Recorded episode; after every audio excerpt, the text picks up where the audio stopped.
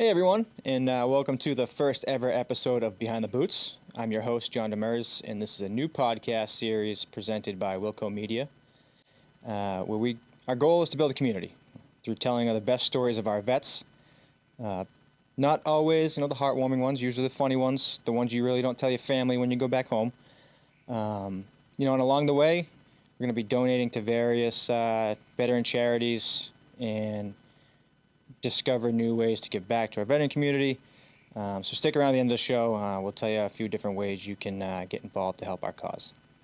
This week, my co-host is a former Army and Air Force soldier airman.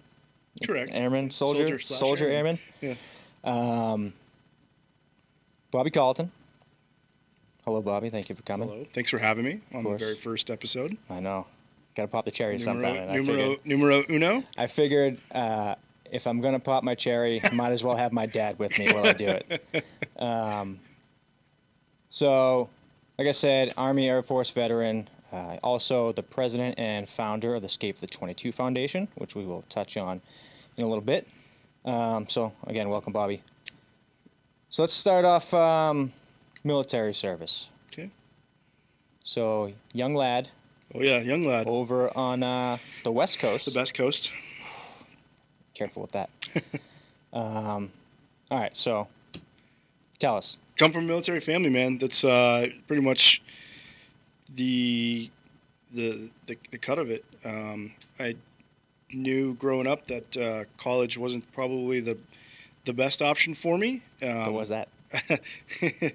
Why was that? No, we know- we know why. we know why. well, it's because I didn't want to spend money and not really Yeah, uh, sure. attend We'll, classes. we'll call it because you Yeah. don't want to spend money. So uh, it wasn't a, it wasn't really an option of or a, a, a kind of like when it was just or like if it was just that when right. Mhm. Um, unique experience is I I had a bro- older brother that was in the military at the time. He's actually in the Washington Army National Guard. My dad had spent 27 years in. My brother convinced me junior year of high school that I should join the Washington Army National Guard. So I did. Did that for a little while and was like, this is really fun. I'd like to do this for real all the time Yeah, for Uh, the real thing. Yeah. the late '90s, you know. Um, so I life wanted- was good in the so late life was '90s. good, you know. Yeah, like Friends was in its heyday. nothing. Um, no, no I shooting mean, wars going on. yeah, the worst thing that happened was Monica Lewinsky. yeah, Right? yeah. I yeah I remember that. I was Yeah. in high school, um, I believe. Everybody remembers that. Um, but uh, I was like, hey, let's do this for real. I would join the army. Uh, did some time around the world in the army. Did a couple deployments, post, uh, pre and post 9/11. I actually have a pre 9/11 deployment. I did as well. Two. to the former Yugoslavia, a little place called Bosnia Herzegovina, Oh, um, and that's actually what we'll talk about later. I think oh, There's perfect. some stuff in Can't there. wait. Um, then I had a couple deployments post 9/11 to uh, the usual suspects, Iraq and Afghanistan. hmm Um, In that order. yeah, actually, yeah, Okay. I, yeah. Um, I had just left one unit. That was the first unit into Afghanistan. And then made it for uh, just in time for the invasion of Iraq. Perfect. They were, they were waiting for Boom, you, bro. yeah. We- Yeah, You just and, need that uh, one last one guy. There it guy, is. and there he There is. it Yep. is. Um, then uh, I I chose to, you know, leave the army. I, I still wanted to serve, but I wanted to kind of serve in a different capacity. Um, Like an so I- easier one. no, actually, uh, in a more support- supportive environment, I guess, and uh, a comfortable. You know, I Yeah. while being deployed um, with the army, you see things that other services are deployed with, and it's not the same as you. Yeah. So, so what was it that that made you make the switch from you know playing in the dirt to uh, the Four Seasons? Um, well, uh, one of them hap- happened to be very uh, attractive females in tank tops, um, Which I'm assuming are not the army. which was not the army. and So by assuming, I mean I know for a fact So- they're not the, the army. At this time, it was early in the 2000s, and the Air Force didn't actually have uh, issued um, PT gear.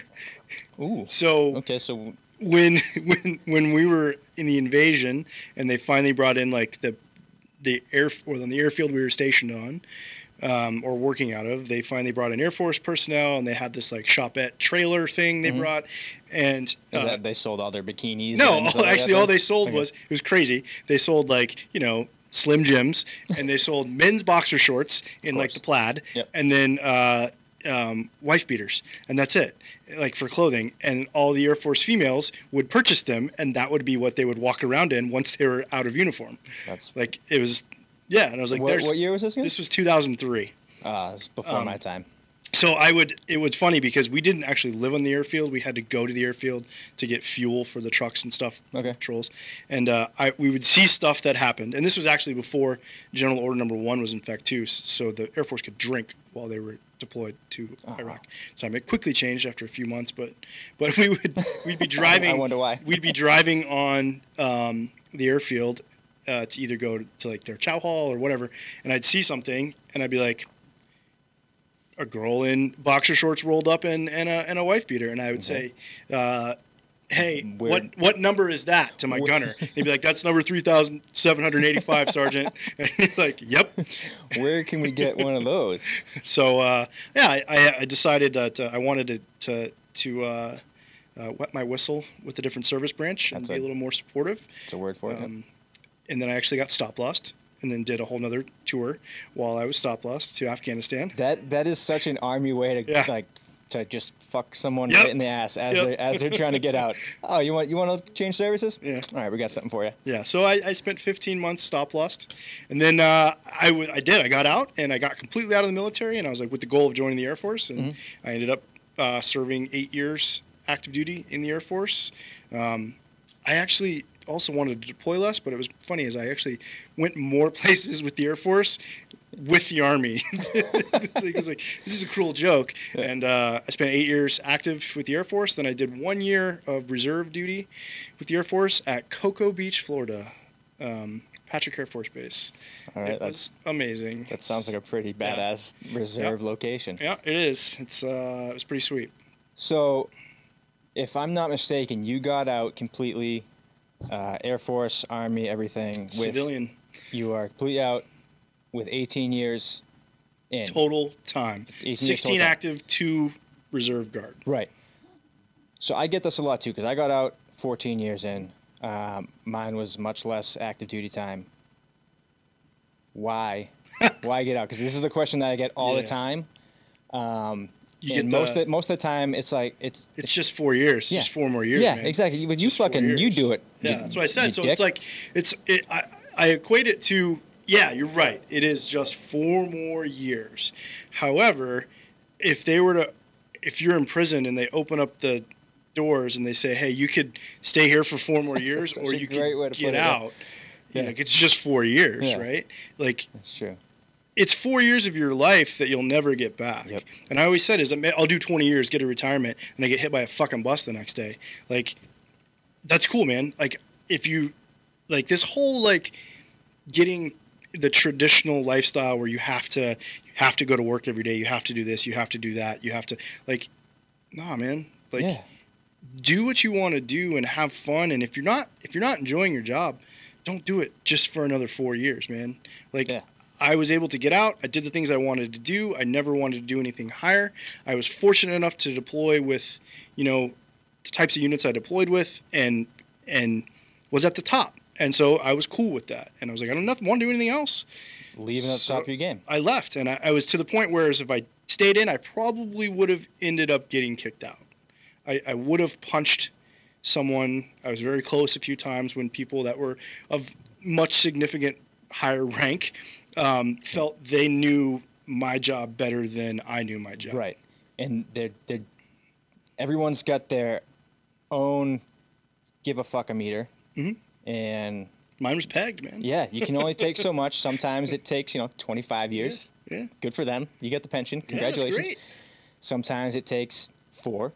You know, it, it everyone just maxes out at a certain time and there just becomes a point where like you said, like you you are more of a detriment than you are an asset just because like you, you burnt out, you've had enough. You know what I mean? it's time to start over and i was happy with that and it's you know the same thing is it's like well i know that everyone has this this really and for all you military listeners out there you think you're going to get out of the military and you're going to walk in to be a ceo of a company? Ain't happening right? You you thank you for your service. However however other people toil in other ways as well. They go to college they get out they work their way up they do things right? So you have to be prepared to start from the bottom. And i wanted to do that at you know 30 35 as opposed to doing it at 41 and i just i wanted to jumpstart it because i wanted to set myself up to have a great great retirement from this work harder and i had opportunities and i was going to take them Good.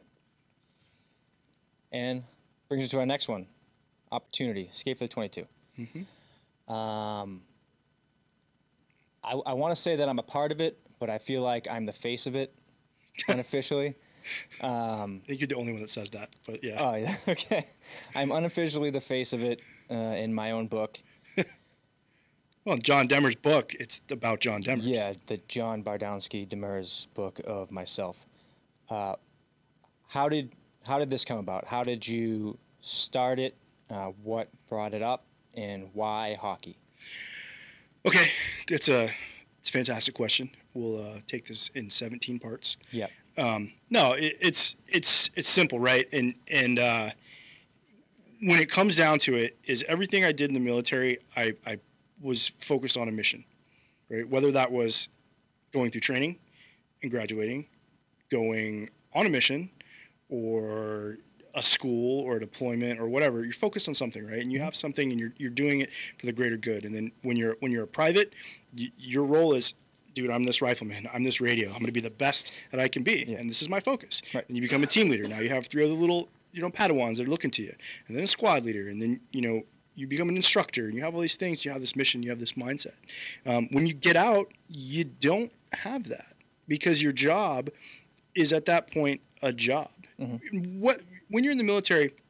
It's not just a job, right? It's an adventure. I think that was the Navy. is that how the recruiter got you? But uh, it's actually it's a life, man, and you have It to be. yeah. y- y- When I was in the military, I was reading books in my off time. Books, actually read, you know, and uh, Hold on. mini For, for, mini for, leather for our younger uh, listeners, uh, what is a book? a book is a is a is a length of paper Okay. put together that has words in them that tell stories.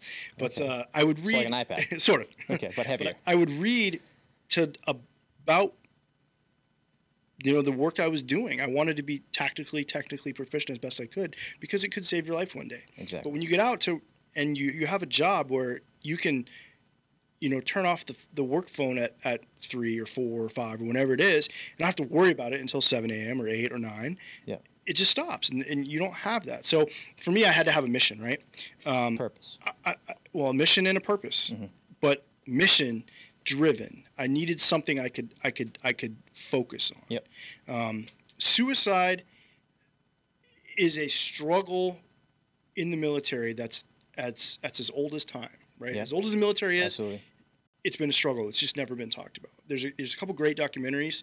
Um, one of them's on HBO. It's it's um, it's talking about suicide since 1865, since the end of the Civil War, and it documents all these people who who committed suicide because they could not find themselves in a position after the military service, whether it was three months, one year, whatever, because you, it changes who you are. And and I'll I'll be honest, man, combat is a drug It- yeah, absolutely. and and it's the most addictive drug in the world because you cannot replicate it. There's nothing like getting shot at and surviving. And knowing that if I don't do my job, I will die. But if I do my job, that person will die. And that's the ultimate high. And that's why you, I think you get these guys that get out and they become, you know, base jumpers and They're trying to find it. you're trying to find that Yeah. rush just for a second. Like coming down off off of combat, there's nothing like it. And I think when you do that constantly and, and over and over, deployment after deployment after deployment, you know, it just builds up, and then you finally just your body shuts down. You can only have so much of that. Your body only can produce. I'm not a scientist here, Yep. but I'm just saying I think your body can only handle that for so long. And So do you think that ever people get numb to it? Um, yeah, but I also think that's a problem. Right. I think that's a problem when you're numb to something like that. Um, that's an issue. If you don't recognize it, that's dangerous. Yeah. And when I was looking at my own life and the struggles I was having when I was leaving the active Air Force, I was going through a very brutal divorce. I was um, away from family. I was isolated. I was away from my daughter. I was miserable with my job, which is what I thought I wanted to do for my entire life. And, you know, me taking my own life never came into the equation. But what I was thinking about was maybe if it was better if I wasn't here, or maybe if it was better that I would have been killed in Afghanistan or Iraq or or Thailand or wherever, because people would remember me this way as opposed to remembering me this way. And I had a lot of um, peers and a lot of former soldiers who did end- up taking their life. And I started to think about, well, why is that, right? And Mhm. it's it's it's a lack of purpose, a lack of of drive. Um, hockey was not a sport I grew up playing. We didn't Oh, I have know. it Trust me. big. we didn't have it. Uh, people people are shocked by that. What? But um, but I did grow up watching hockey and enjoying the sport itself. Um, as an adult, I found playing hockey replicated the experiences I was having in the military, being in a team-based environment. it, it I, we say this a lot too. Like it, it is such a similar dynamic of you know a, a military barracks or a hockey locker room. Yeah, Like if I close my eyes and I listen to Same people smells. talking, same smells, uh, different textures. um, but if I close my eyes and I was listening to people talking in a lock, hockey locker room, and then I was listening to people talk in barracks, barracks. I, I wouldn't be able to tell you which one is which. It's a very, very similar dynamic. Will you ever be able to replicate it completely? No, I think there's more beer in the barracks, probably, but that's true. More, Cheaper- more cheaper beer uh, in the barracks, less hookers. um, in the locker room. no, in the barracks. okay. You haven't, you haven't been to a Cannons Victor in a long time, have you? no, no. But uh, so I, I, I was playing hockey. I was paying to play it, and that was what I was looking forward to most of my life at the time. And um, I figured hockey was something that that saved me. So maybe there's a way that it can save others, right? Mm. You you can't. Obviously, you. And I use this analogy a lot. Is that in in battlefield triage, right? You have to realize that you can't save every single casualty. That's the reason we have triage. Because if you waste your time working on someone that's expectant, that's going to die no matter what you do, you're now putting other people in that same category. Yep. Um, so, understanding that you can't save everyone, what if I can start with a small group? And that's hockey playing veterans. Um, when I moved from, from Tampa to Boston, um, my fiance, who's now my wife and is way smarter than me, has That's said, fact. it's facts, has said, had said that you know this is what grounds you. This is your thing. This Yeah. is what we need to find for you here. And um, it was just all right well maybe i can i can find enough people that we can put a skate together. And i think it going through those first formative months in 2015 with the skate for the 22 the idea behind it um, started to snowball and people grabbed it and were like it makes sense to them. It may not make sense to anyone else Mhm. but it makes sense to them and they wanted to be a part of it. So you just have to be a part of it. And then to make it you you got to make it. You got to Yeah, have gotta- you got to have a want. You can, it's the same thing in in in podcasting right? You you can't make your 100th podcast if you don't make your first one I've tried. The math doesn't check out. so so it's the same thing as if you, you can't save one if you don't do it. So Right. we, we put we put it together, um, and uh, it's been around six years so far. Um, I use the words 400 veteran athletes have played for. The, I mean, there's probably little less than 300 registered right now, Mhm. but 400 total have come and gone, and it's a place where people can can come, and it's a community of like-minded individuals but supporting each other. but come and gone is probably not the the right term because it, it, the doors never close. Exactly. Come and gone. What I mean is they they they may have been hurting and missing something in their life. They ca they came and they they re they they they oriented themselves again, and they got back on their their azimuth, and they're they're trucking along. Yep. And they, they if they need to come back, boom, they'll pop back in. They'll play a game. They'll go to a skills clinic. They'll uh, they- they'll come to a scrimmage. Those are all th- some of the things that we do. Yeah. So you, you it's made to just reorient yourself, get you back on your your azimuth and pace count, and and get you back out there, making the community at large better by building a better veteran community. Right. So you just touched on a couple things. So the the the things that Skate for the 22 Foundation provides for its veteran athletes. What are they? Uh, right off the bat, it was a supportive team environment. Okay, um, and that's what we initially wanted to do, but we realized that um, in order to do that, you got to attract the community. So um, just having a team of 13 to 18 individuals is not going to do that. You're helping those ones. But if you have geographically based organizations, if you provide learn to skate programs or skills development programs for people that want to come out and get better or get into the sport themselves, mm-hmm. we do that. If you want you if you want to just play and have a good time on a on a Saturday night or a Monday night, we do scrimmages. But if you want to be a little bit more competitive, we do games between the regional based teams. We also do games between other uh, first responder, military, even civilian organizations, even even professional organizations, to include uh, some of the female professional teams that, that were out there. Scored a hat trick in that game. by the way, that's the hardest hit I've ever taken was in that game. I saw that. Um, so it's it's really building a community, um, and it's kind of it, it's kind of a uh, I don't want to say it's it's self-serve, but it's it's it's a it's a buffet. You can kind of pick and choose what you want. Mm-hmm. You may not like the General Tso's chicken, but you may love the orange chicken. That's such a great way to put it.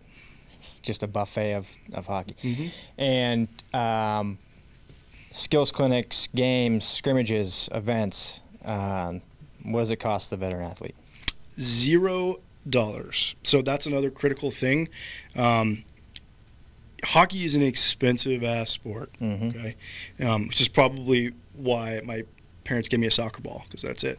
and it was like it was just like a garbage bag filled with rocks. And that's that's. No, no but uh, I think they were just asking you to take out the trash. You probably misunderstood what they were saying. But uh, hockey's an expensive sport. Yeah, for sure. Um, you know, even just playing in men's leagues, it's you're talking four to. I, I saw a recent post on on uh, a Facebook group about like costs of some places are paying like eight hundred dollars for like a, a 20 game season. I think it's time to retire. yeah, it's like or move. yeah. You know? But uh, when you when you factor in the cost of equipment, okay, and it, it's say a guy or a girl because we are co-ed, mm-hmm. you know, veterans of, of, of both genders, um, doesn't doesn't matter to us, right?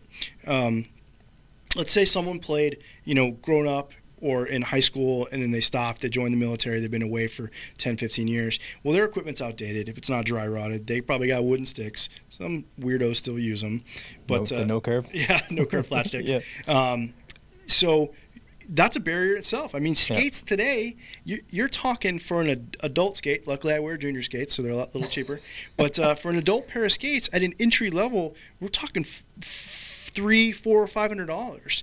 And those entry levels, if you're skating all the time, it's not going to last you that long. Right. You're going to have to upgrade those. So if you want a high end skate, it's nine hundred to eleven hundred dollars. That's that's crazy, and that's just the skates. Yep. Now helmets and face masks and gloves and everything you need for that, it's expensive. Yep. So whereas we can't provide all that equipment yet, we we would try to provide equipment discounts, drop offs, um, work with some hockey companies to help get that out there. So that's what's one barrier we try to help take away. So right. by at least not la- uh, having to have our veteran athletes pay for scrimmages or skills clinics or games, we're, we're cutting that cost. So if it a person takes, wants takes to one burden off, absolutely. Sure. If, if, I mean realistically, if you look at the schedule, you could skate. Um, four to five times a week when we're in season doing all kinds of things and not pay for anything. Yep. Like that's that's that's huge. Yeah, and for and for someone who looks forward to if if hockey is their thing, that's what they look forward to. That's I mean, it's keeping people alive, for sure. Um, so we got some big things coming up for the Skate for 22, mm-hmm. uh, both on and off ice. Hopefully, if uh, John Demers bobbleheads. Yep, bobblehead night. I think is October. I think. Yeah, October twenty first. Uh, October seventeenth. Mm. I don't even know my own birthday. No, but twenty first um, is the number twenty one. That's fair. Um, so what what is what is a community and you know the the player athletes um, and potential players? What do they have to look forward to in the next next year? Well, obviously we've we've we had to take a hiatus for for, for COVID. I think mm-hmm. it's the the year that that never was. A, right? We, yeah, I don't think um, it happened.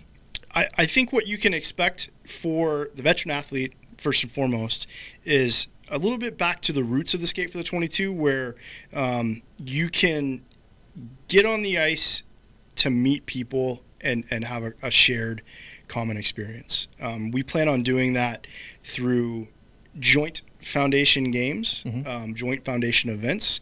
Um, you can also expect a little bit more off ice type stuff um, in order to help bring your family to do stuff with you. So you, you're going to see a cornhole tournament um, in, in, May. You're going to see a, uh virtual run to end with a in-person uh, 2.2 two miler, um, which will have a band and and food afterwards and and adult beverages. So you can have that community and provide for each other, and also share that with your family, all building up the the skate for the 22 and just. Getting back to our roots, more scrimmages, more skills clinics, more foundation style events, but still having that competitive edge Mhm. that uh, that I think the veteran athlete does enjoy.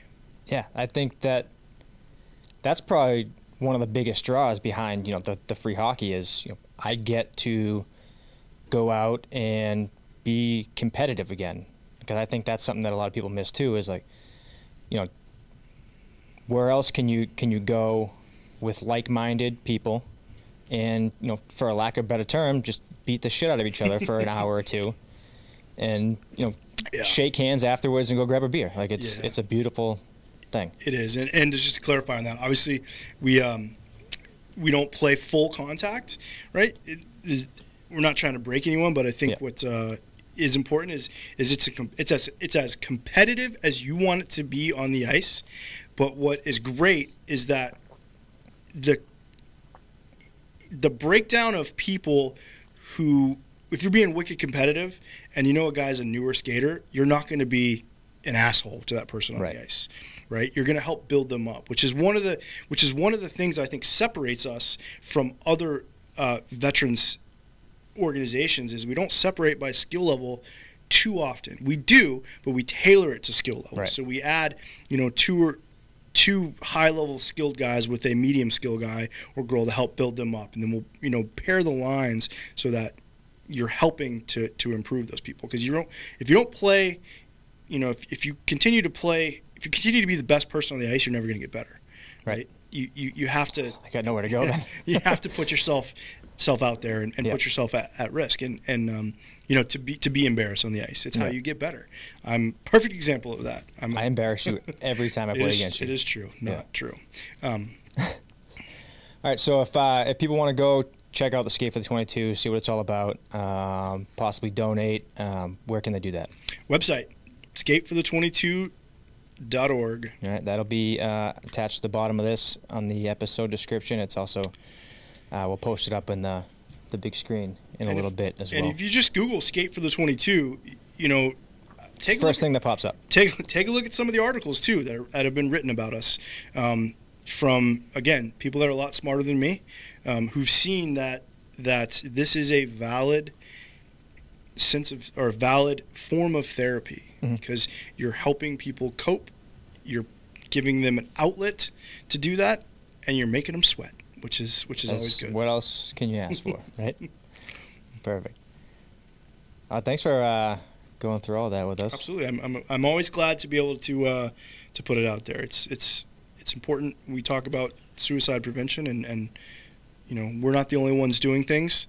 There's lots of them. Find your niche. If hockey's not your niche, find a running group. I know a guy that, that has rugby that does kind of the same stuff with, with rugby in, in New England. Just find what what makes you a Right. better person. But the biggest thing, you know, just just put yourself out there. You know what I mean? Exactly. Who knows? Yeah. Could like it. You could love it. Could love it. All right, so we're gonna get into some stories now. Next, it, yeah. uh, our boom, boot camp. boot camp battles. So this is where we're gonna go over a couple stories uh, from people's times in their respective basic trainings or boot camps, and uh, we'll just Summer camps, what we call it in the Air Force. is that what it is? yeah, just go with sleepaway camp. Yeah. Yeah. How often did you get to write your mom?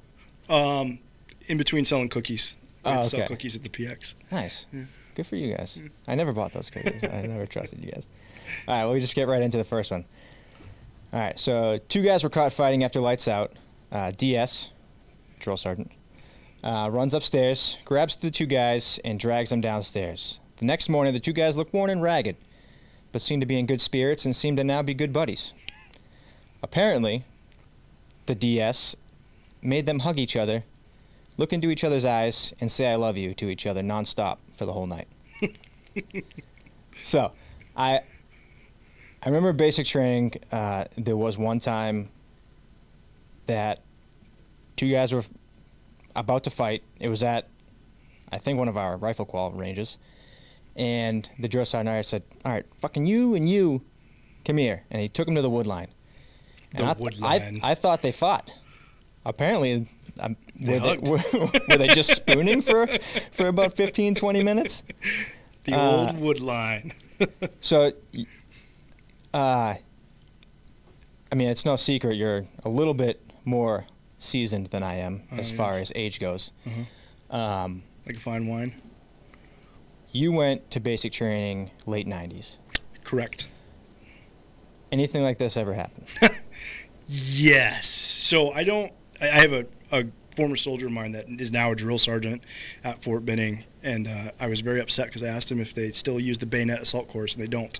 Why? But uh, I don't know because it's does, weaker. the, how does the green grass grow? Exactly. Blood, blood, blood. Yeah, well, there's no blood, so, it's not going to grow. Um, we had. I, I don't know if they still do it, but we had the pugil sticks. Is it pugil or pugil? I think it's pugil, like a pug, pugilist. Is that French? I, I believe so, but isn't a pugilist a fighter, a boxer? Yeah, sure. Yeah. Anyway, so um, I would I wouldn't trust my uh, pronunciation. Haven't you so seen uh, it's uh, Young Guns when I'm a pugilist? No. Okay, wow, wow, that was also in the '90s. but um, so we had the we had, you know the pugil sticks, and Mm-hmm. you were able to beat the shit out of each other with two yeah, giant we, we had those. Yeah, Did you use them? yeah. Okay, Absolutely. So I think drill sergeants would would uh, would pair people off they knew had tension in those, and then watch, and they'd let them go.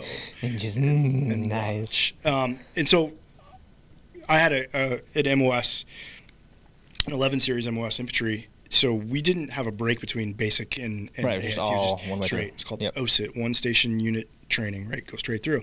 And then there was a lot of tension, and I think there were individuals that were paired off.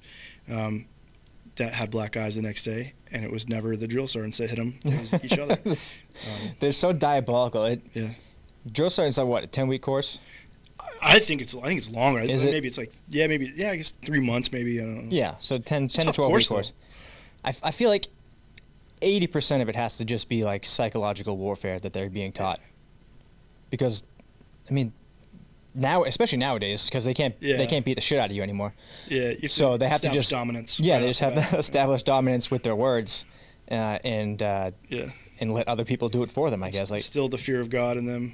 pretty much, yeah. I mean, I think the Marines do that really well with their with their boot camp and their their drill sergeants. But uh, yeah, I was uh, I was afraid of my drill sergeants. What's funny is one of my drill sergeants ended up being a platoon sergeant for me later How'd that work out? when I was in E5. I had already been in the army a while. It was fine. He, he Yeah. was, they're completely different people when Oh, they're of out course, in the real yeah, yeah. world. But um, yeah, it was it was an interesting experience. That's good. That's good. I had a, my head drill sergeant, um, Osario. I'll never forget him because he always yelled at you, but whenever he started yelling, his accent kicked in like I was gonna say with that name, lot. he's yeah. probably And has a little You you wanted to do exactly what he said, but You you, just you just had no fucking idea what he was saying. Um, it's Did you, ever, did you ever laugh when a drill sergeant yelled at somebody else, and then they heard you laugh, and then they yelled at you? No, uh, but we were in the later phases. We were probably just a couple weeks from graduating, and our drill sergeant was telling us his max for his push-ups, and I'm an idiot, so I was like, "That's it." I think it was like an hour smoke session that we all got. Nice, nice. Yeah. Yeah. All smoke sessions. Yeah, it wasn't really, uh, you know, corporal punishment. Yeah. That's how you teach them. Mhm. All right, on to the next. Do it. This is a I good like one. Okay. So I shit my pants halfway through a six-mile hike. You know it's good. It starts off. so shit First pants. sentence, I shit my pants. Uh, when we got back, the drill instructor screamed, "Which one of you fuckers shit themselves?" And a little piece of poop rolled out of my trousers. He told me to report to the senior drill instructor, so I did and told him. Uh, it was the first time I got to take a shower without a bunch of naked dudes, so it was worth it. was it worth it? I, I, I don't think so. No? Later on in my career, I, be, I did some, you know, work with uh, survival and evasion, resistance and escape stuff.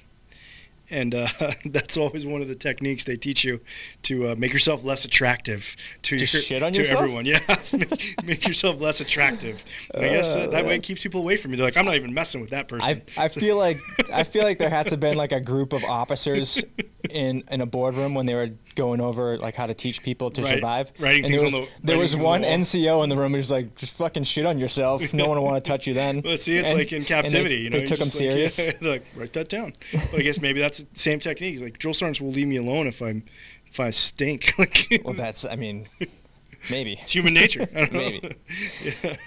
I just I just picture like he just like kicks it out a little bit. Yeah, because I mean, it don't wasn't know. me, and then just I mean, because those liners and the PT shorts are like pretty tight on the inside.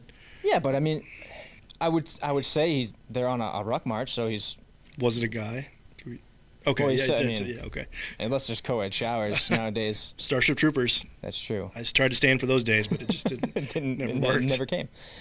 Um, so I'm assuming it was like it was hot because everywhere this basic training house it's fucking Literally everywhere, even scorching. if yeah. even if it's so Alaska, it's probably heat cat five where they had everything unbloused and like a little just like a little poop. yeah, little down. roll. And how much shit was it that they found out about it during the hike or the the ruck march? Yeah. And, like how much shit was on the ground where they noticed it and then there was still some poop left in his trousers. I don't even. So I, was trying to think about this. I mean, obviously it was like 20 plus years ago, but I don't even remember shitting in basic training. I don't can't remember taking shit in basic training because it was like always so busy. I'm trying to think like when I did.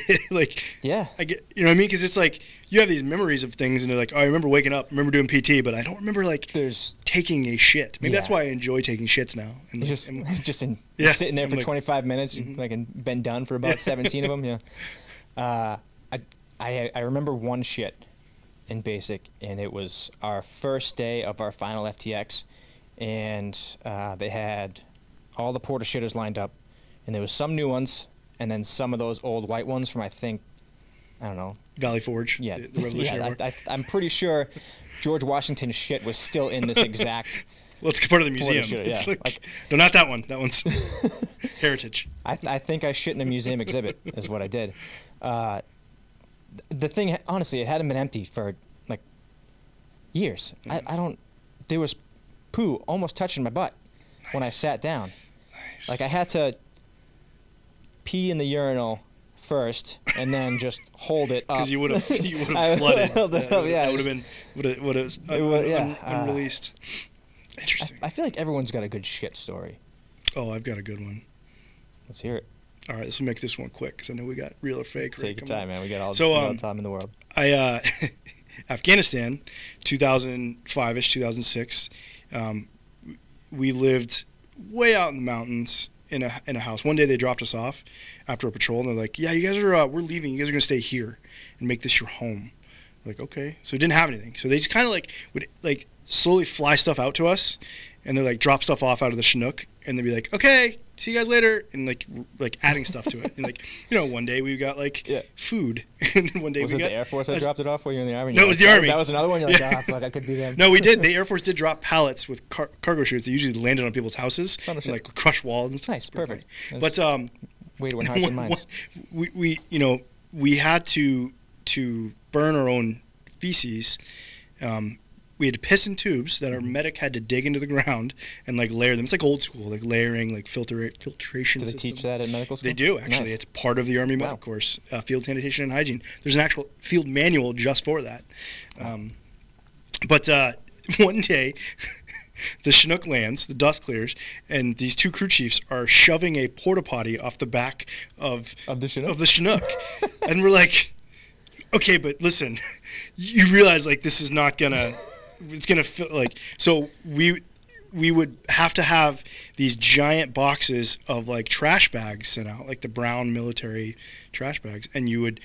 We, we put the porta shitter like in a part of the compound, like had it walled off, and you would go put the, the bag inside the porta shitter and then shit in the bag. So you had like an actual bathroom, and then you go throw it in the burn pit. and so we uh, we had some visitors one day. It was our brigade sergeant major, um, because they used to come. They used to like they would leave. You know, 'cause the brigade sergeant major always have to follow around the brigade commander, and like he would like go out and visit the troops by himself. Yeah. with the boys. Of course. yeah. Because we're eating our own food We're- out there. we're the same, guys. Yeah.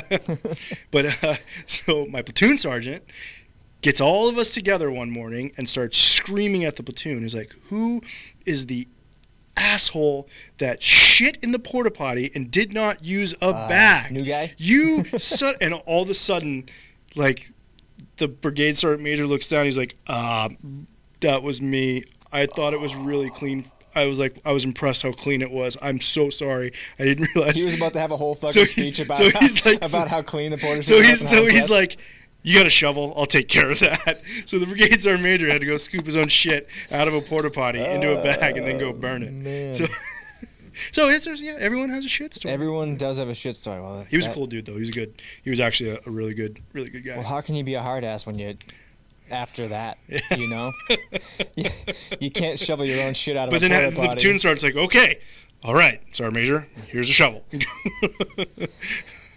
How do you even get that angle? Like, I feel like it'd just be easier to put the bag on your hand and. then- uh, listen, I don't know. yeah. I, I'm getting too far into it. yeah, I didn't. I wasn't technically watching him remove You it. I just knew You weren't I there was to laughing. supervise. uh, that's good. That was just, good. Just a poor shitter coming off of a Chinook. You're like, seriously? Nope. Nope. Take it back. Why don't you just? I don't know. All right, that was great. Uh, we're gonna go to our next segment now. Um, it's called Real or Fake. Fake. Um, so? It, where Okay. I'm I'm super creative with the names. Um, so basically, it's it's what it sounds like. I got a few news articles Ooh. that I'm gonna go over, and I want you to tell me if you think it is real or fake by the headline, and then we'll go over the story itself, and we'll see if you are correct. Okay. Send it. Okay.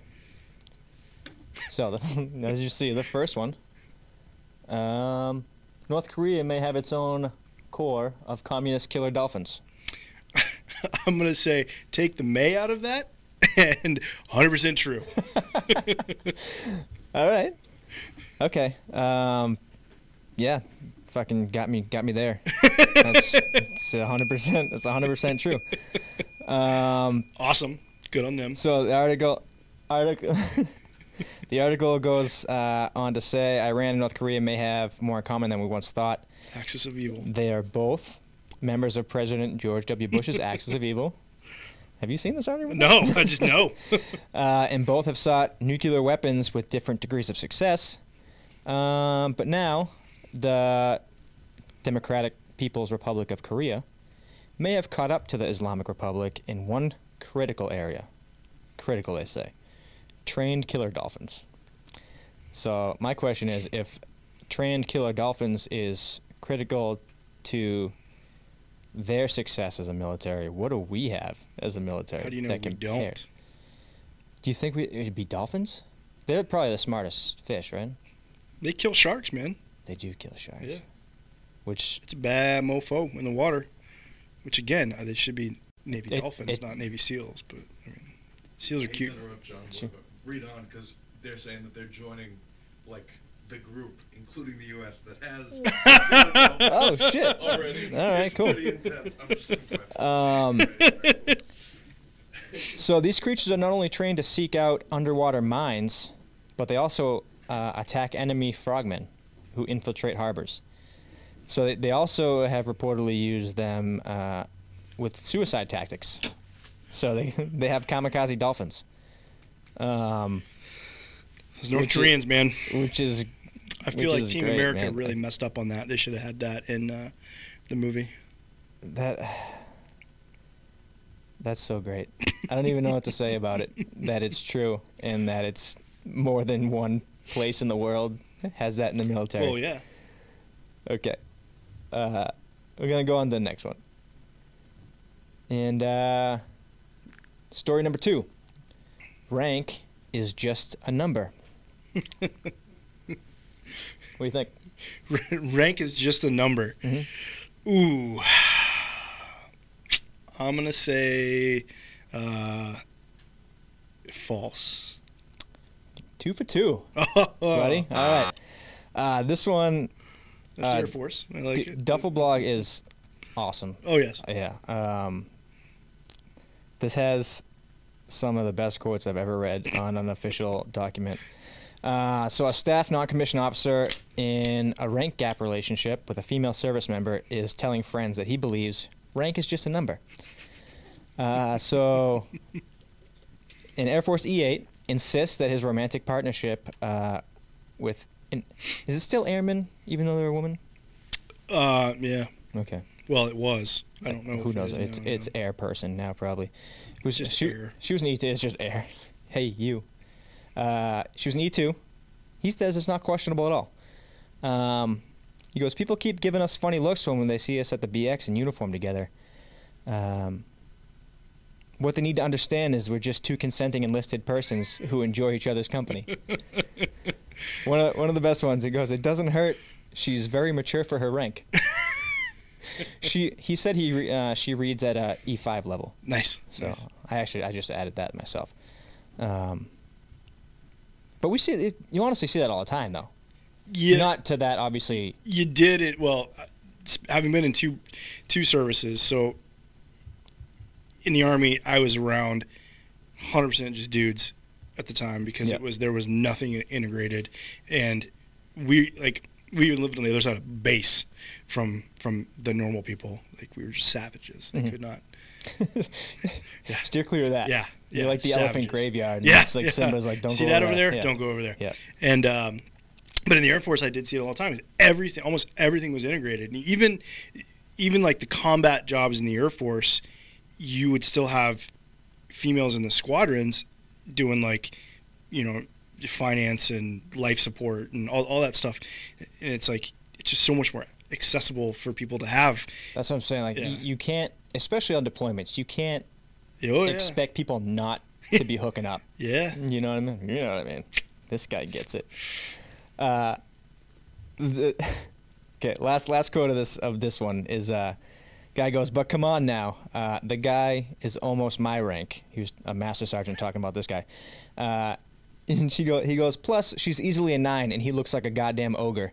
How the hell did he score her? So, do you think that he used his rank Oh, it depends to if score they're her? it depends if they're in the same, you know, job. If that if They're that's not in the same chain of command. Oh, so no. I mean, he's just uh, he gets a bigger bigger BAH. He's probably got a fucking hog, huh? yeah. He's yeah. probably or he's no. He's probably got a nice car. She's living in the barracks That's or true. the dorms in the Air Force. Sorry. He probably got like a a good APR on his car too, not like the privates that get like the twenty three percent. He's Yeah. probably got like a nice four point nine percent through. It's APR. definitely through USAA. Of course, or Navy he Federal Credit. his home in Yeah, auto, Or Navy Federal Credit. Of like, course. You know, he got the like a money he wanted. sensible Yeah. older gentleman. Yeah. Yeah. That I feel makes like I feel like that that that now that you're putting it in that category, like an E8, it's definitely like the college professor with like the tweed jacket with the leather patches. that's like going after like the the freshman, yeah, like smoking true. a pipe. Like Mm, yeah, some fresh meat. Indeed. it's really really you know worldly, and that's really attracted Yeah. to the I really s- attracting. Now that we talk it out, I can see why. I can see why she went for it. Yeah. Yeah. Yeah. I went. I mean, I'm. Going It's a for it. sensible yeah, choice. It's a sensible choice. Yeah, she's new. He's got a five-year Got to advance plan. a career. what is it? Don't die. Uh, anyways, next story. Oh. Polish soldiers accidentally invade Czechoslovakia. Uh, I'm gonna say the borders match up. So yeah, let's go true on that one. That's, You are so good at that's- this. I mean, it's that's just yeah, it's true. Hundred percent true. Like you didn't. Did not read. Did not. Did not study ahead. No clip notes. Nothing. Okay. so you'd be forgiven for not knowing that the Polish military recently invaded and briefly occupied territory of the Czech Republic. My bad. Apparently, apparently, no, no need to forgive. You already knew. Um, so Polish soldiers mistakenly deterred our citizens from entering a church on the Czech territory in close vicinity of the Czech-Polish borders. Poland already gets a pretty bad rep. Been there. Nice people. Why do they get such a bad rep? I don't know. Um, I had a really nice time in Poland. Very nice people. Very good Did- stuff. Did they prevent you from going to church? Um, no, I again, I was. I mean, I was only around the the Polish military, so that they might have prevented other people from going to church. You were over there guarding a church. You had Yeah. no idea what you were doing. yeah, come to "You're think of it, I think they, yeah, they let me go in. While they wouldn't let other people. I, I had a great time. Great beer. Yeah. The Czech Republic too. Been there. Been with, with their military. Good beer. It's the original Budweiser. Comes from the Czech That's Republic. true. That's true. Now it's all Good watered down. Pilsner, yeah. Yep. Um. Yeah. I mean, what else? Do you, what else do you say, man? They they I feel like that's. accidentally Yeah. cross borders I feel like that's like exercise. going to New Hampshire. like just like whoops, now we're in here. like our bad. yeah, but you don't go to New Hampshire and then prevent people from going to their Dude, church, do you? Do you? I don't know. I, don't- I mean, I'm sure it happens, but I wouldn't think that it's something that happens often. But who knows? You never know. All right, That was a great segment. Boom. last one, last one. The Army holds safety stand down to address the dangers of drinking antifreeze. I'm gonna say true. I'm so glad I got you on this one because it's false. If, if not, they should. it's it's fake.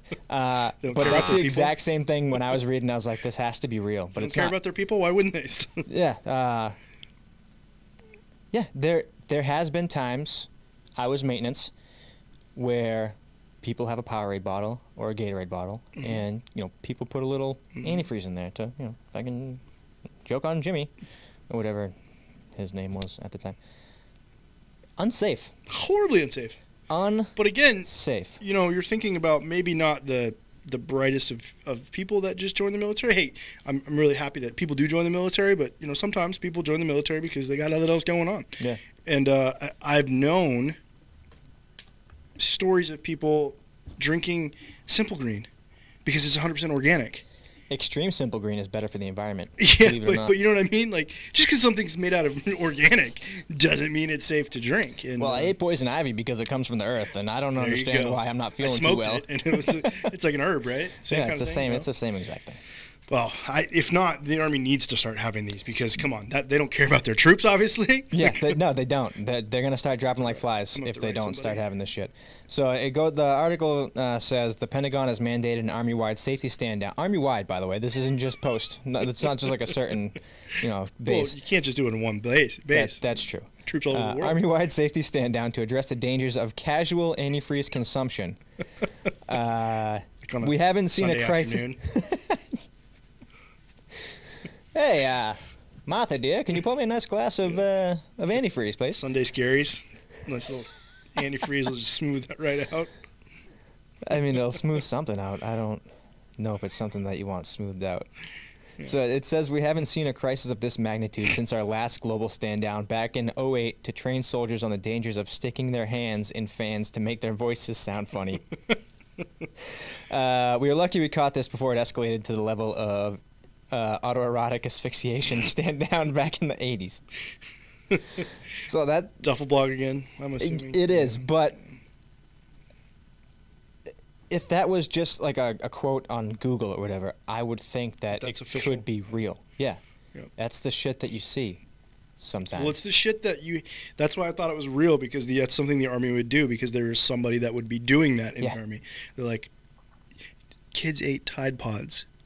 Yeah, for so- a, for a while. So, um, what's to say Joe, who, it, in, for those of you that are not military listening, Joe is the term for all yes. young soldiers. Yes. And what's to stop Joe from just, I'm going to drink a little bit of this antifreeze? I mean, I Yeah. drank mouthwash in Bosnia to get drunk. So, like, come on. like, it's, it's, it's a little antifreeze, right? S- yeah. Safety message, guys. It doesn't get you drunk. So. Uh, it doesn't taste good either. it doesn't taste good. Let's Also put it- burns the let's- eyes. Let's, put it that way. Um, but yeah, I, I don't know. It's just three for one. that's pretty good. It's, I mean, it's not 100. It's not bad. Nope. Not 100%. You went from 100 to 75 real quick. Well, 75 still passing. That's true. Sometimes. That's that's my motto, unless it's an 80, which is another thing that the army does. Oh, remember how you say you have to get a 70? yeah. Now it's an 80. Yeah, it's an 80. But uh, yeah, that was fun. Yeah, that was That was, good. that was a good one. So, Dolphins. Dolphins, uh, don't drink antifreeze. Don't invade other countries by accident. Yep. and rank is not The, just a number. the rank is just a number. Fraternization's real. It's real awesome, is what it is. uh, okay, so you, I, I asked you to, to have a story ready, uh, Yeah. and when you told me what this story was about, I was in Lowe's uh, buying things. Which is what one does at Lowe's. Siri read it through my AirPod, and uh, I, I laughed out loud just at the title of it. Uh, I'm excited for you to, to get into it. So, uh, It actually deals a little bit about fraternization too. oh, perfect. that makes it even better. Um, so you asked me, and I was like, "What genre?" First of all, and I was like, Yep. "What? You know, funny, sad, dramatic? What?" And you said, "Dealer's choice." Um, so I've got. I haven't told this one too often to a lot of people, but I was stabbed on deployment. Um, this was a pre 9/11 deployment to uh, the former Yugoslavia as a peacekeeper. St- stab. I'll, I'll let you get into it. Yep. Sta- I was stabbed by the knife blade of a Leatherman um, in the back of the leg, just below the ass cheek crease. How, how, what was it? Mini me stabbing you? Like, Okay. did you so get, did you get a midget is- upset? This is quite funny. I mean, it wasn't at the time. However, so um, we had been in Bosnia for a while. Um, we were rotating three places for the platoon. So, like Yeah. one platoon would do this, and we just every month we'd change different locations. So we were the guard force. Um, we weren't the guard force for the the. I think it was Eagle Eagle Base or Warrior Base, which was where the helicopters were stationed in Bosnia. But we would we would run the guard force. So like all the rest of the the, the pogues Mhm. that were on base would provide the guards, but our sergeants would run the guard force and Got would like it. bring them chow. And we were like a quick reaction force Mhm. if in case something happened. So we were um, doing what good soldiers do and doing continuation training, right? Because sergeants say. "You got downtime, we're gonna train." So we were. Uh, the worst. yeah, it is. You're like, I just want to like do this. Yeah, like let me jerk off for Yeah. a minute, dude. Come for on. a second. And uh, this was in the wintertime. There was snow on the ground, and we were living in these. Um, they were li- they were these like plywood buildings, but it was one big building that was separated into like five different rooms, and each room was a long room where you could fit a squad in. It had doors on each side, so it was like we had our cots, and then we had like a common area, and we were training, and we were doing enemy prisoner of war search training. So like the roll the guy over, flex cuffs, all these kinds of things, and we were taking turns and rolling, you know, doing all this stuff. And I was flex cuffed, so I had uh, my hands and feet flex cuffed, Mhm. and uh, the training was over, and one of my squad mates was cutting the flex cuffs off my my ankles. I was Mhm. on my knees. I'd already taken Of the course. as as is tradition. Hands Um, tradition. So I had the flex cuffs already off my, my hands, and he was cutting them off my feet. Why I didn't do it myself, I don't know. But anyway, so I'm on my knees. He's behind with the knife cutting, and he's cutting down. And this sergeant says, "You idiot! You're gonna cut into his boot. Cut up." So you can cut into his anus. So That what makes he, more sense. So he put the the full blade of the knife behind the flex cuff and lifted, and it was new because they had a good PX, so people bought stuff, and he bought Yeah. his new Leatherman, and it went through the flex cuff like butter and went two inches into my back leg, and it was so sharp, I didn't feel it. All I know was whoa, and they were all like, Whoa! oh. And, and Did I just get runny diarrhea? Why did I feel like well, coming down my no, leg? and then and then it was immediately they had that look like you have with your siblings, like don't tell mom I just did that, and they're like. Dude, you're fine. Don't, tell the don't- squad. don't cry, don't you're cry, good. don't You're good. You're good. Oh fuck. You're fine. You're fine. You're fine. And I was like, dude, oh man. And immediately blood started. My pants had been unbloused, so blood was pouring down now. Mm. And they were like, oh shit. And it filled up my BDU pants. I still never felt it. It was so sharp that it just went in and, then like came right out. So my team leader, good knife. yeah, shout out Leatherman. um, so my team leader at the time was, was a bigger dude. He grabs me, picks me up, fireman's carry. So again, we're all infantry dudes. We're like, you know, apply direct pressure, stop the bleeding, bandage. Nope. Picks me up, and is going to fireman's carry me the like three quarters of a mile to the aid station. So, three quarters of a mile, I'm bleeding, leaving Out a blood trail, leaving a blood trail. I'm starting to get kind of woozy at this time too.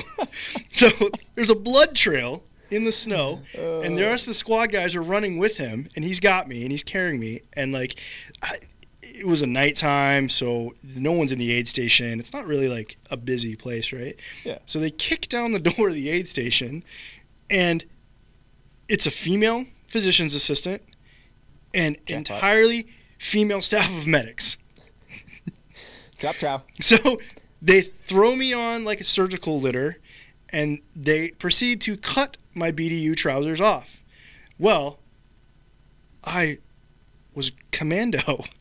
Well, obviously. Never wore underwear in BDU. So I am now buck naked from the waist down, just a brown t shirt up. Well, they would have had to cut your underwear anyway, so Exactly. you just saved the pair of underwear. All females, right? Yeah. And I'm face down on a surgical litter. How often did you tell them how cold it was in the room? Yeah, well, no, okay, it gets better, right? Okay. so any any any wounds, right? You have to irrigate the wound. Yep. So now they're squirting saline into that wound, and it's just running right down my ass crack, right Mm. into my my junk, Right, right? in, right into your boys. And so I'm laying there as this is all happening, and all of a sudden I see picture flashes, camera flashes. was it from your the, the people who brought you? Nope. From your section? It was nope, nope, nope. So this is one of those I feel like scenarios where you see um, where they have posters of the blown up hand and they're like, Don't use your fifty Yeah, cal round as yeah. a hammer. yeah, And like I don't think that I was kn- the case. I know you're hurting, buddy, but we have to take this picture so, So- it won't so- happen again. So then the uh, the the next part of it is so it's cold in there. Obviously, I've got nothing on. Sure it was. It's the winter, and uh, so then the, the female physician's assistant says, "Okay, didn't do any muscle damage, didn't do anything." After she's prying around in there, and she's like, looks at my teammates, and my my team leader says, "Hey, uh, any of you guys want to suture it up?" What the fuck? So then she allowed my team leader to suture it up. And uh, the fraternization part of it goes is that same night, after we were off of the uh, the um, sergeant's time training, I was supposed to go hook up with one of the girls I had met on guard duty. Hmm. So then the next day, she comes into the guard duty tent and was all pissed off that I blew her off. And Yeah. all my friends were like, no, no, no, he got stabbed. Yeah. No, it's cool. He got stabbed, and she's Yeah. like, "Yeah, whatever." And I was like, "No, no, literally, he got stabbed," and it was just this, it was this thing. So yeah, I got Yeah. stabbed, um, in Bosnia. Silver linings. Mm. I have a couple. First one, your boots were fine, That well, they had blood in them, but they weren't cut. but they weren't cut. Okay, so whoever That told to sergeant cut was up, correct. He was correct. Would have cut into my boot. Right. which is and I'm good. sure he hung his hat on that for a long time. He's like, well, your fucking boots are great, so I don't know what you're complaining about. Uh, second one.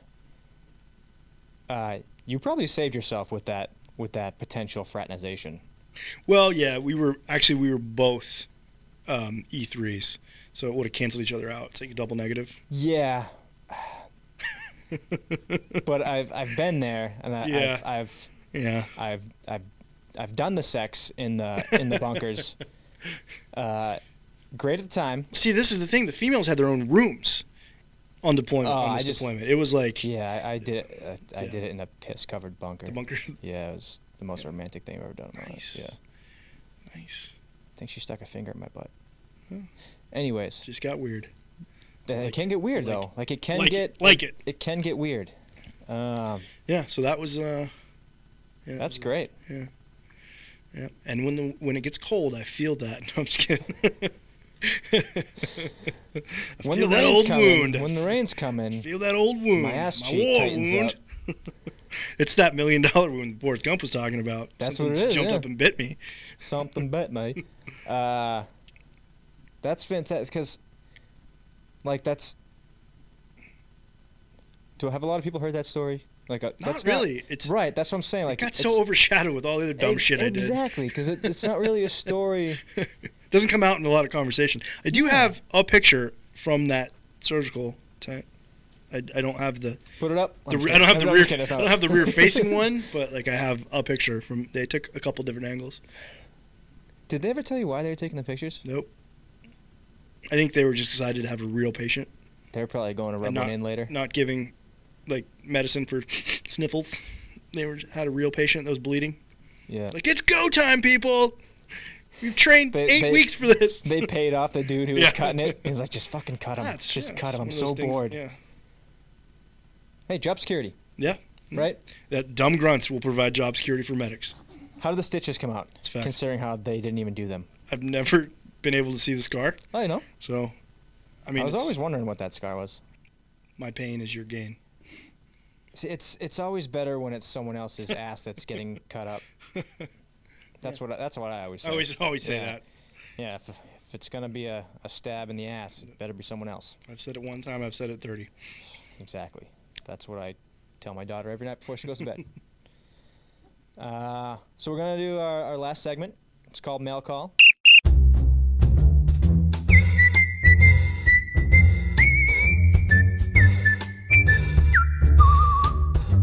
Nice. So uh, this is where we actually read the stories that are sent in from the listeners. So each week we're going to read and react to uh, the stories that you guys send in, and you can use the link in the description of this video to submit your stories and get it read on the show.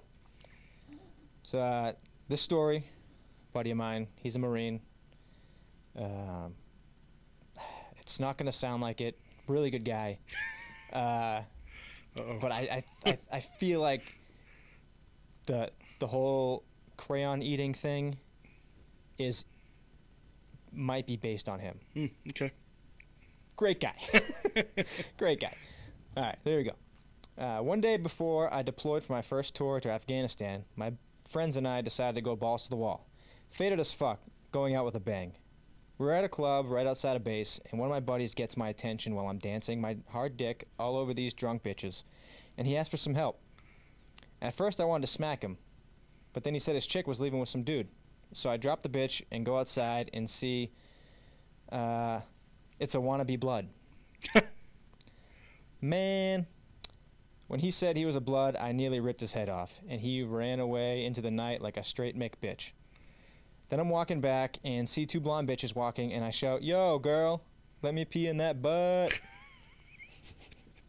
Classy as, dude. as one does. uh, and they turn around saying they're cops and they're undercover, uh, which is a bananas way to be an undercover cop. Like I feel, not a cop, so I'm speaking off of no experience whatsoever. But I feel like when you're undercover, You don't first rule tell. is don't tell people you're undercover. first rule of Fight Club. Okay. Don't talk about it. I feel I feel like that's just bad dad advice. Yeah. You know, his daughter's going out to a club like maybe the, for the first time. Just tell him hey, you're a cop. Hey, someone tries fucking with you, tell him you're a cop. Okay, dad. Terrible advice. We'll see. Did it work? I guess we'll find out. uh, so they said they're undercover, and I said, "Oh yeah, uh, we are too." See, it's just so easy to say it. Mm. And she started screaming for secu- uh, the security guards, which again, of course, if you're an undercover cop, I would get security guards. So I say, "Fuck you, bitch," and I keep walking away, and that's when I turn back and see a security guard running at me full force. God, what a great sight. He swung slow as fuck, and I dodged it and dropped him and looked up and see about eight security guards started running at me. My Marine buddies were already run into the truck because they were clearly outnumbered. Not me though. I ran straight towards the fight, swinging with everything I got. I knocked. I got knocked down. Now, I'm n- now I'm getting kicked from all directions, and I hear this voice screaming and laughing, saying, "I'm going to jail." And uh, I just got a little edge, and I stood up, knocked her out, and dropped one of the security guards. Uh, my friends can even say most of them were bloody, and I just had knots all over my head and some bruises. Uh, so yeah, that's that's- interesting that's- story. That's, interesting's a word for it, uh, for sure. But first deployment, you know, you, you you really have no idea what to expect. Mm-hmm. So you want to make last couple nights stateside memorable, I guess. Yeah, you want to get it all out, right? right. Yeah. So like, I guess ask a girl if you can pee in her butt. Right? Guess- I've never. Hey, never, one uh, plus one equals two in my book. I've never tried that one. Never, never tried that that pickup line. No. Um, I, I don't see. It's probably not part of my repertoire. I don't know if that's gonna be. I feel like you got to be able to pull it off. Yeah, I mean, You have to be confident. You, feel like, definitely some. Confidence. you can't just be like, "Eh, But I'm. excuse me, miss. What do you think he was drinking to get to that level? Like what? Because that's just not a. That's not a beer drunk. That's a that's a vodka Red Bull drunk. Yeah. Okay. Yeah, I've been there. That's. I also think that might be a. Uh, a uh, Jack and Coke Ooh. drunk. Okay. That's uh seems to be a little bit more probably marine style. I'm not I'm not you know Even the young guns. pigeonhole. Yeah, maybe Jack and Coke. It's easy to go to. That's true. Depends on when this was. I don't know. I obviously don't know. The, I mean, I don't, I'm not trying to say I know the person, so I don't know. But uh, you never know on the dates. So Yeah. Jack and Coke, or I feel like I ordered that Beam a and- lot when I first turned 21 Beam and because Cola. that's that's all I knew. well, that's like what it's like. Your I just the I'll have a first, cocktail. The first Jack brown and Coke, alcohol please? I saw, Yeah. I was like that in Coca-Cola. yeah. You're like, well, obviously, if I'm drinking a Jack and Coke, I'm 21. Come on, Yeah. Like, you know. Come Um, on, buddy. So yeah, that's uh, so. I was curious, what, what what what drink led him to that? Because I've seen guys at this level, and you know, it's a progression. You start in the barracks with some beers, and then someone's got a a, a, a liter bottle, A Liter of, cola. liter bottle of. Uh, no, you need the cola for that. Okay. But the, the the larger bottles of Jack Daniels in their freezer, um, and you start going, and you just you know, I've seen that. I've seen that route.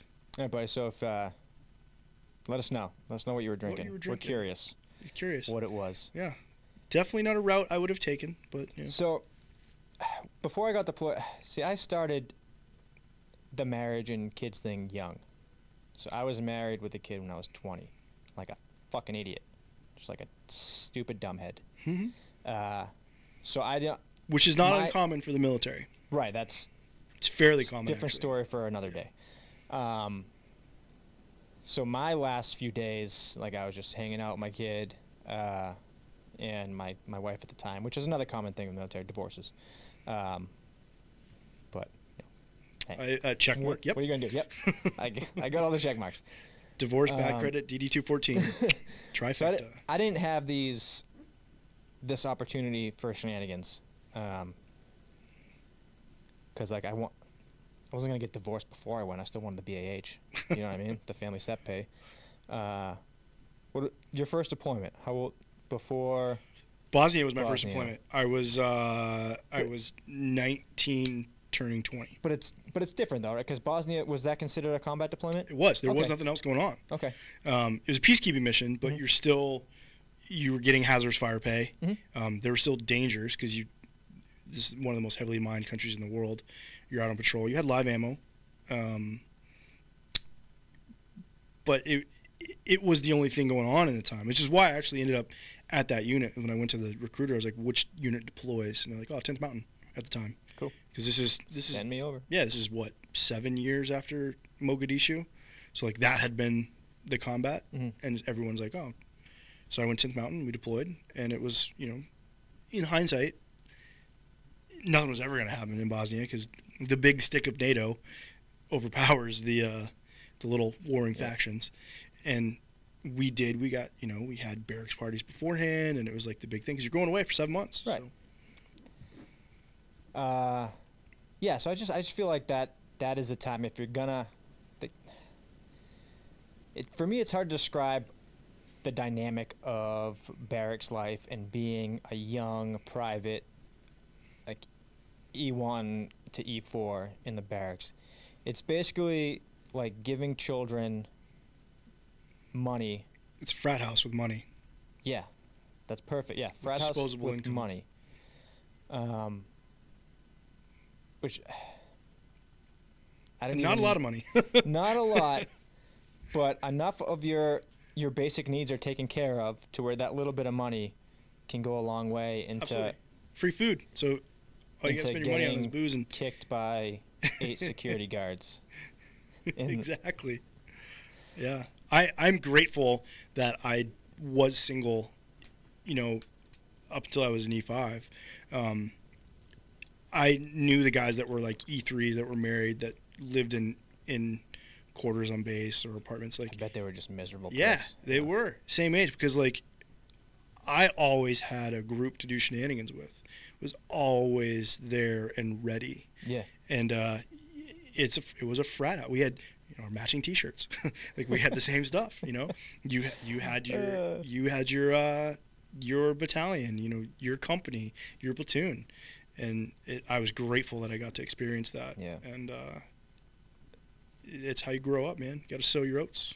You you do. I don't encourage getting hit by a bunch of bouncers because stuff could happen where you might not get to go on that deployment. yeah, exactly. and I know well, if that's your especially goal. especially some some services really frown upon those kinds of things prior to uh, deployments. Yeah, they pretty much frown upon a lot of stuff that one would do before deployment. Yeah. Frown upon a lot of stuff that you would do during deployment too. frown upon a lot of stuff you do post deployment. Yeah. Moving on.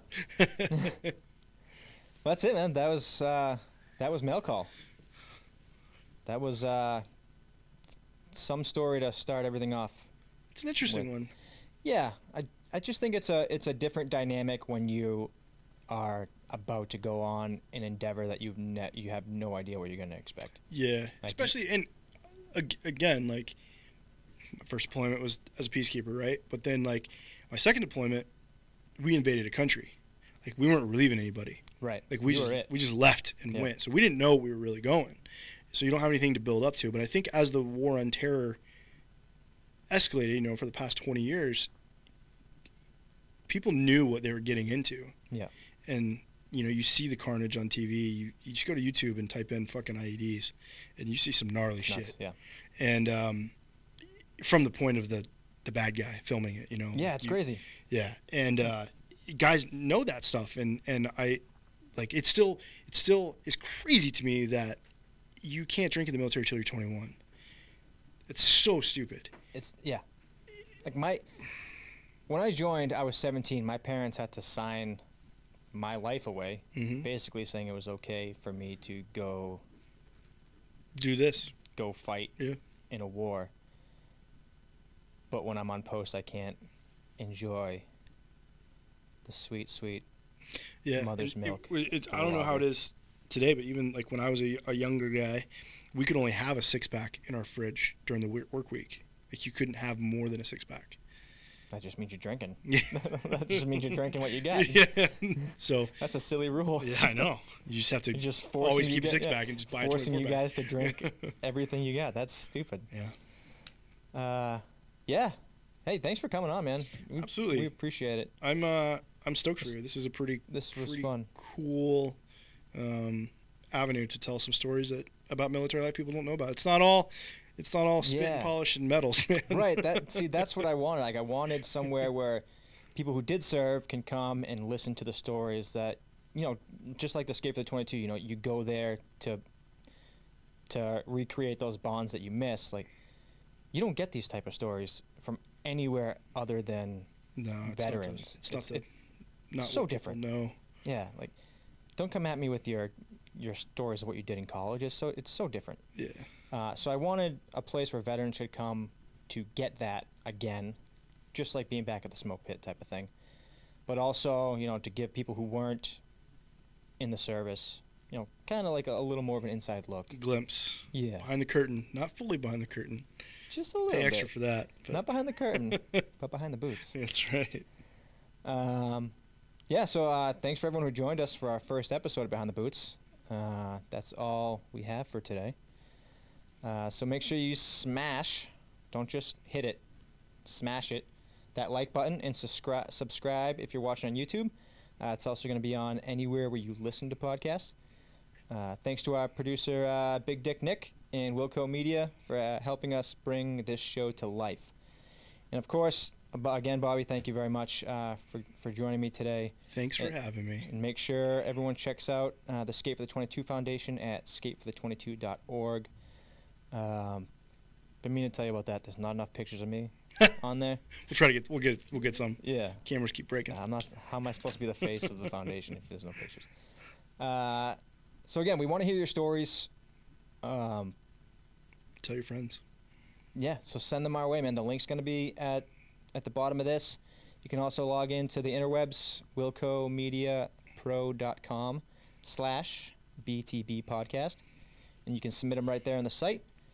Uh, all the links that we talked about uh, are going to be there as well um, in the description, and you know, give us a give us a rating. You know, if you if you liked what you saw, give it give us a good rating. Uh, if if you think we can improve, let us know. That's the only way we get better. Uh, so so that's it for us, man. Thanks thanks for joining us for the first episode.